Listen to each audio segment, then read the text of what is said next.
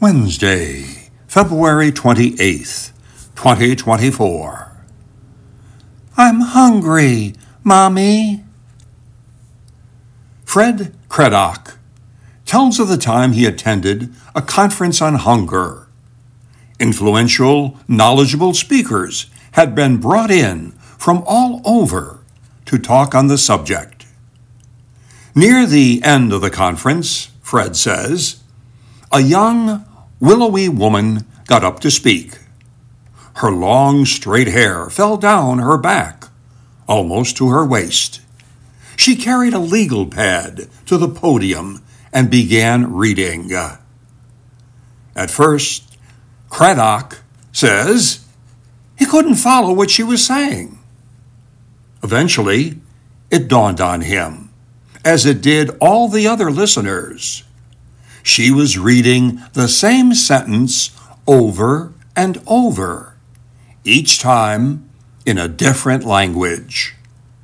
Finally, at the end, she spoke the sentence in English. All the time, she was saying, Mommy, I'm hungry.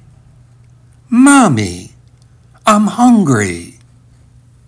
She was the most powerful speaker of the entire conference, Craddock says.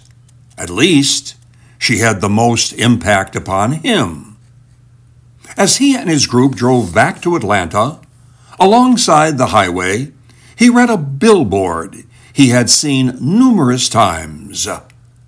Before, he had hardly even noticed it. This time, he did. It said, All you can eat buffet, $8.99. This time, Craddock says, that message seemed to him to be obscene. Guilt can be a powerful motivator.